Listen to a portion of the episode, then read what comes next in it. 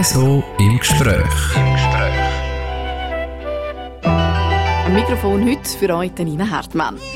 Das Leben das ändert sich von einer Sekunde auf die andere. Älter werden, das macht etwas mit einem, wo man sich vorher gar nicht so hätte vorstellen können. Gerade in der Anfangszeit ist es wichtig, dass man gute Unterstützung kriegt. Natürlich auch von Familie, aber auch von neutralen Personen. Eine gute Anlaufstelle ist dort die Elternberatung. Man kann sich bei allen Anliegen rund ums Kind melden und kriegt Tipps und Tricks von Fachleuten in Chur, unter anderem von Ingrid Rötlisberger. Sie ist schon bald 30 Jahre dabei und weiß, was junge Eltern so erwartet. Wenn es von einer Zweierbeziehung zu Eltern werden, ist eine große Herausforderung. Und ähm, wenn die Eltern zu uns kommen mit ihrem ersten Kind oder sogar schon in der Schwangerschaft, ist das für uns sehr eine schöne Aufgabe, die Eltern zu unterstützen und zu begleiten und äh, ja, ihnen helfen, in die Rolle einzufinden. Und oft begleiten wir Eltern über Jahre. Das heißt, ähm, man kennt dann die Eltern auch gut. Zuerst kommen sie mit dem ersten Kind, dann mit dem zweiten, vielleicht sogar einmal noch mit dem dritten. Und das ist einfach sehr eine schöne Aufgabe, wenn man sieht, wie die Familien wachsen und gedeihen. Gibt es denn da auch Sachen, die dann ein bisschen mühsamer sind? Jetzt haben Sie vom Schönen erzählt. Die schwierigen Situationen sind nicht alle Eltern haben es einfach in dem Leben oder in ihrer Rolle als Familie. Aber unsere Aufgabe ist eigentlich eine beratende Funktion. Wir sind keine äh, Therapeuten, keine ähm, Kontrollfunktion oder so. Wir die Eltern wirklich stützen und begleiten und suchen immer eine Lösung, um die Eltern zu stützen. Sie sagen jetzt gerade eben, gewisse Eltern haben es nicht so einfach. Ähm, Kommen denn die auch so rein? Haben die denn nicht fast schon Angst, sie werden verurteilt? Also das haben sicher viele haben Angst, aber wir sind ja ähm, niederschwellig, wir haben keine Kontrollfunktion mehr, wir sind nur beratend und stützend und hoffen, dass man das den Eltern auch kann so weitergeben kann, dass sie nicht Angst haben, wir irgendwie kontrollieren und es ist ja freiwillig und wenn sie nicht mehr wollen, müssen sie nicht mehr kommen und sonst kriegt man klare Aufträge vom KESP. Dann gibt es aber eine schriftliche Vereinbarung zwischen den Eltern und uns. Und die müssen dann schon kommen und dort muss man auch ein bisschen dranbleiben. Aber so generell dürfen die Eltern zu uns kommen. Das ist ganz freiwillig und die müssen keine Angst haben vor uns. Und eben, Sie haben am Anfang gesagt, ähm, Sie beraten, Sie sind da für die Eltern. Jetzt äh, vor 30 Jahren ist das Ganze noch ein bisschen anders gewesen, oder? Ja, es hat sich in den letzten Jahren sehr viel geändert, organisatorisch vor allem. Ich weiß noch zu meinen Anfängen, als ich selber noch Kinder hatte, oder ganz früher hat das Säuglingsfürsorgeverein geheissen. Das ist wirklich, dort sind sie unangemeldet vor der Haustür gestanden und haben wirklich so ein bisschen eine Kontrollfunktion gehabt, haben einem auch also Ratschläge gegeben und heute sagt man ja, Ratschläge sind Schläge, das nützt wie nichts. Oder? Und nachher hat man aber schon hat man viel professioneller auch äh, die Leute ausgebildet. Und es hat sich dann der Name geändert in Mütter-Väter-Beratung. Also zuerst, glaube ich, nur Mütterberatung, dann natürlich hat man die Väter einbezogen. Und heute jetzt wir im Kanton Graubünden heißen seit drei Jahren äh, Elternberatung, sind aber haben immer noch die gleiche Ausbildung als Mütter-Väter-Beraterinnen, die es schweizweit gibt. Und was hat sich denn auch verändert in diesen Jahren? Eben, Sie sagen, früher ist man einfach als Kontrolleurin quasi gekommen. Und was, wie hat sich das gewandelt in diesen 30 Jahren? Ja, also in den letzten Jahren hat sich viel geändert. Beraterin, also wir sind viel äh, besser ausgebildet. Bis jetzt hat man eigentlich müssen eine Kinderkrankenschwester sein oder Pflegefachfrau Schwerpunkt Pädiatrie.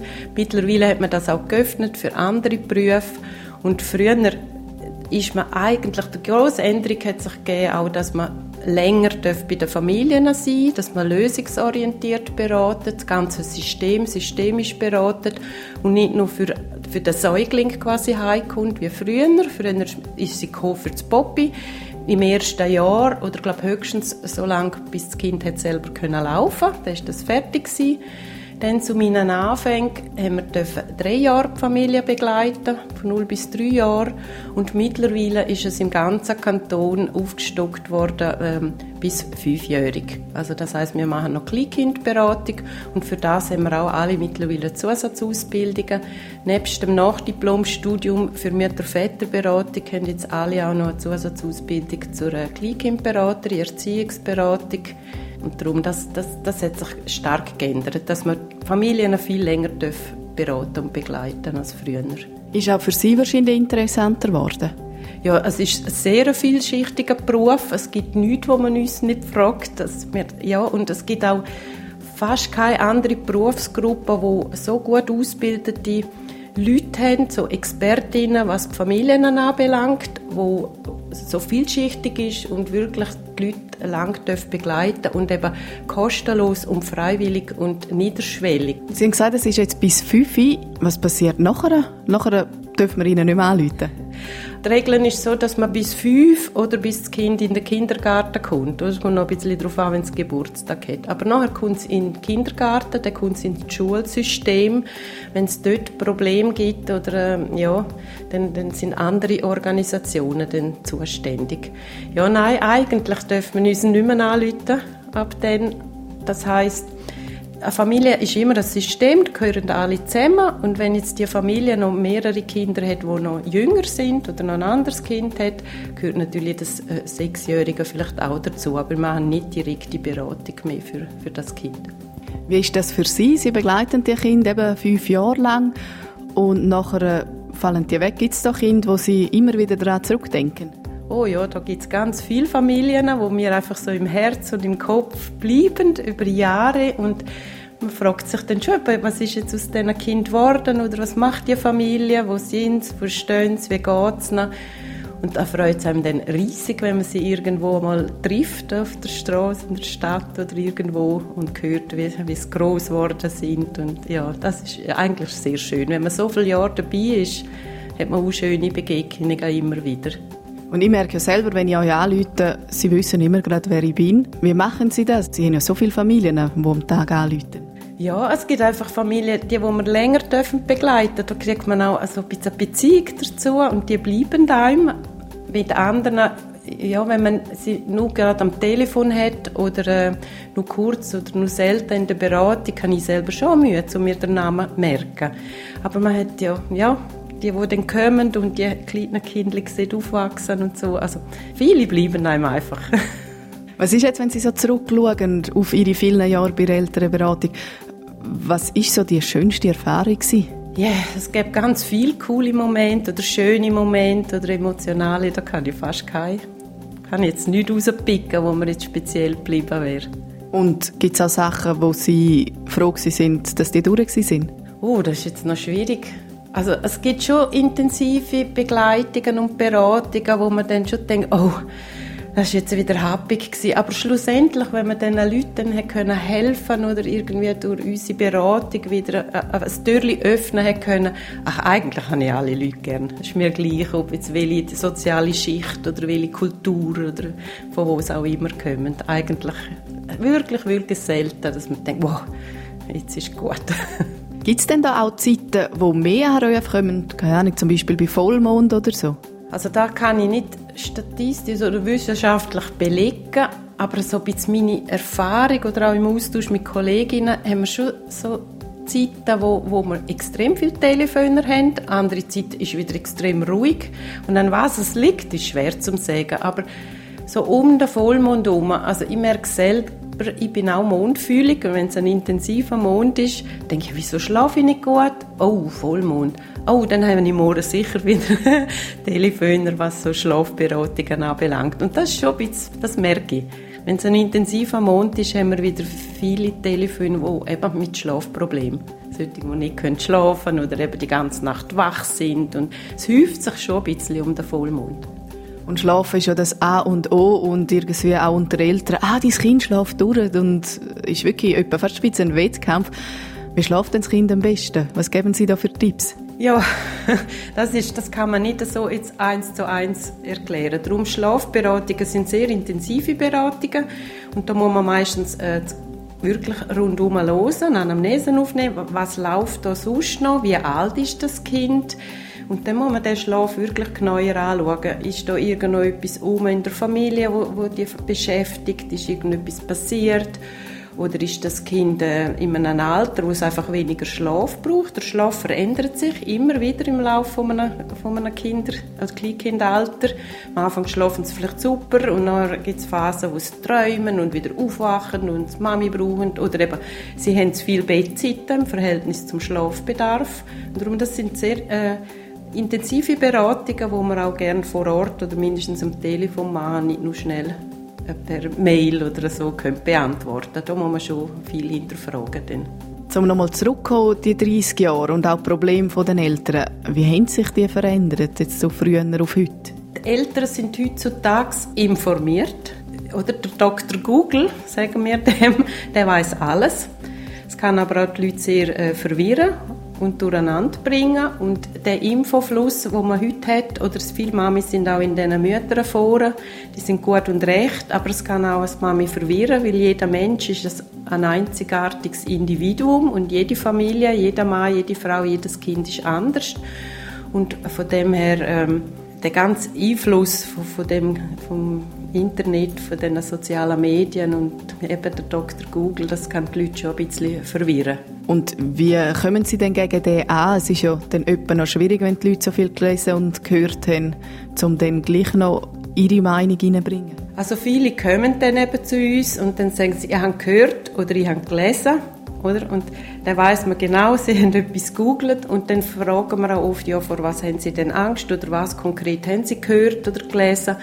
Und dann tun wir das probieren, so mit unserem Fachwissen, also wirklich, wir sind auch nach der neuesten Erkenntnis immer wieder geschult und weitergebildet, zum erklären, was da Sache ist. Und eben beim Herrn Google hört man von super schlecht bis mega gut einmal alles, oder? Und darum muss man dann punktuell jetzt auf die Geschichte oder auf das Problem von der Familie oder von dem Kind dann probieren zu eingehen.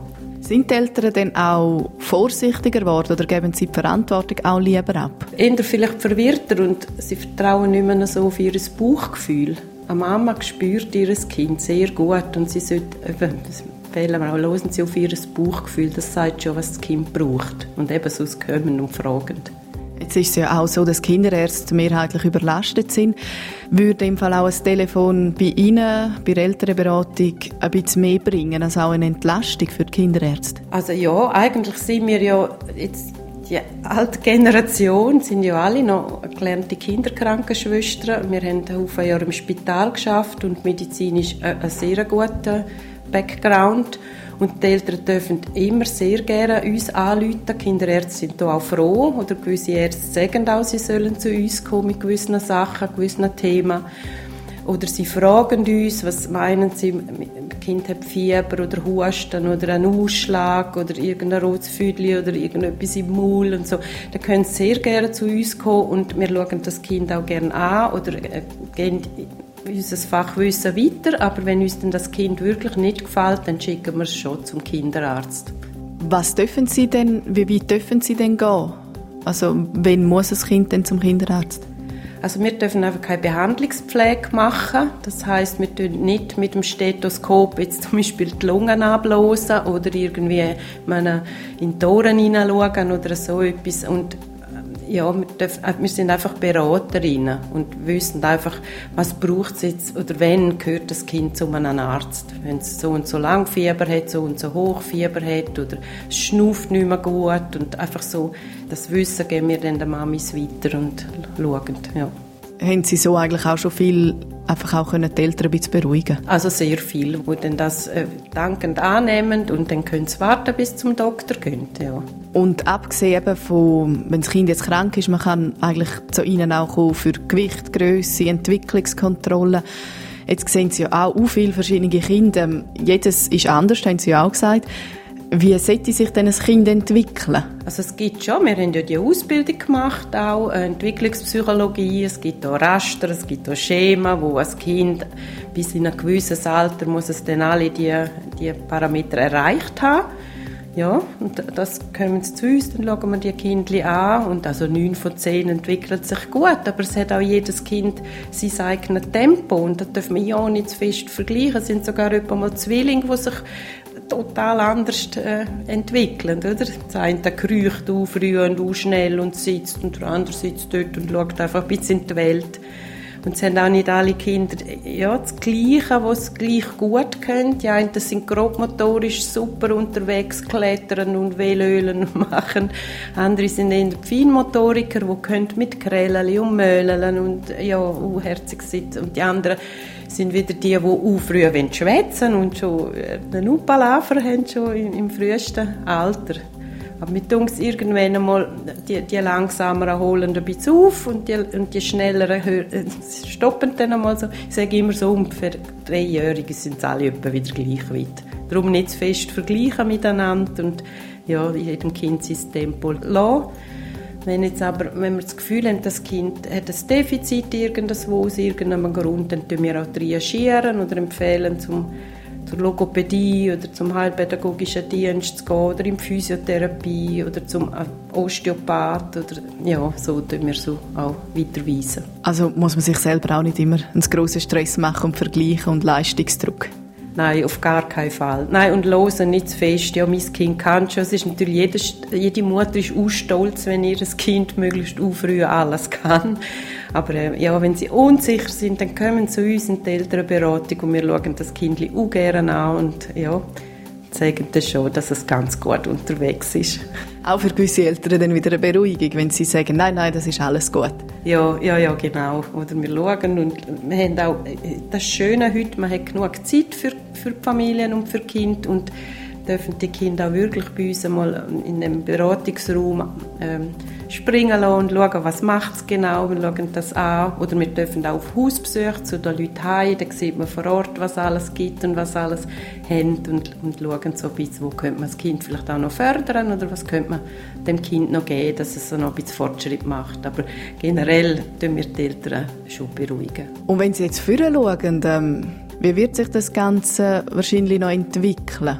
Wow, das ist noch schwierig zu sagen. Die Zeit geht immer schneller, aber grundsätzlich Psychen und der Mensch bleibt ja grundsätzlich der gleiche. Oder?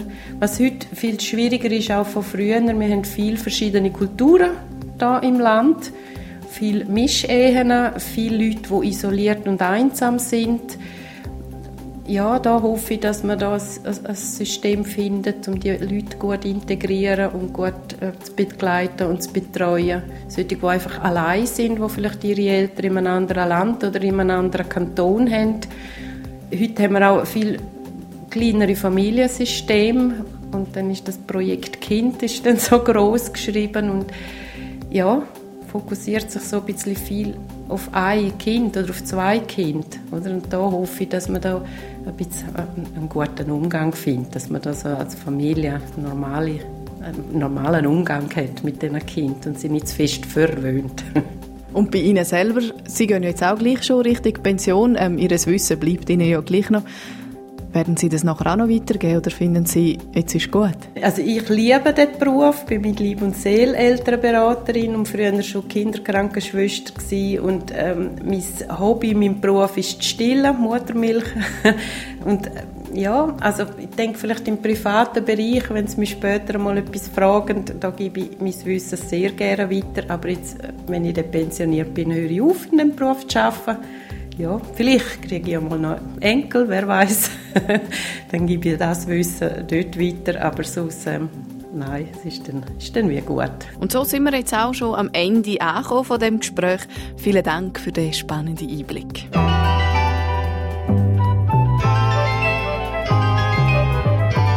RSO im Gespräch.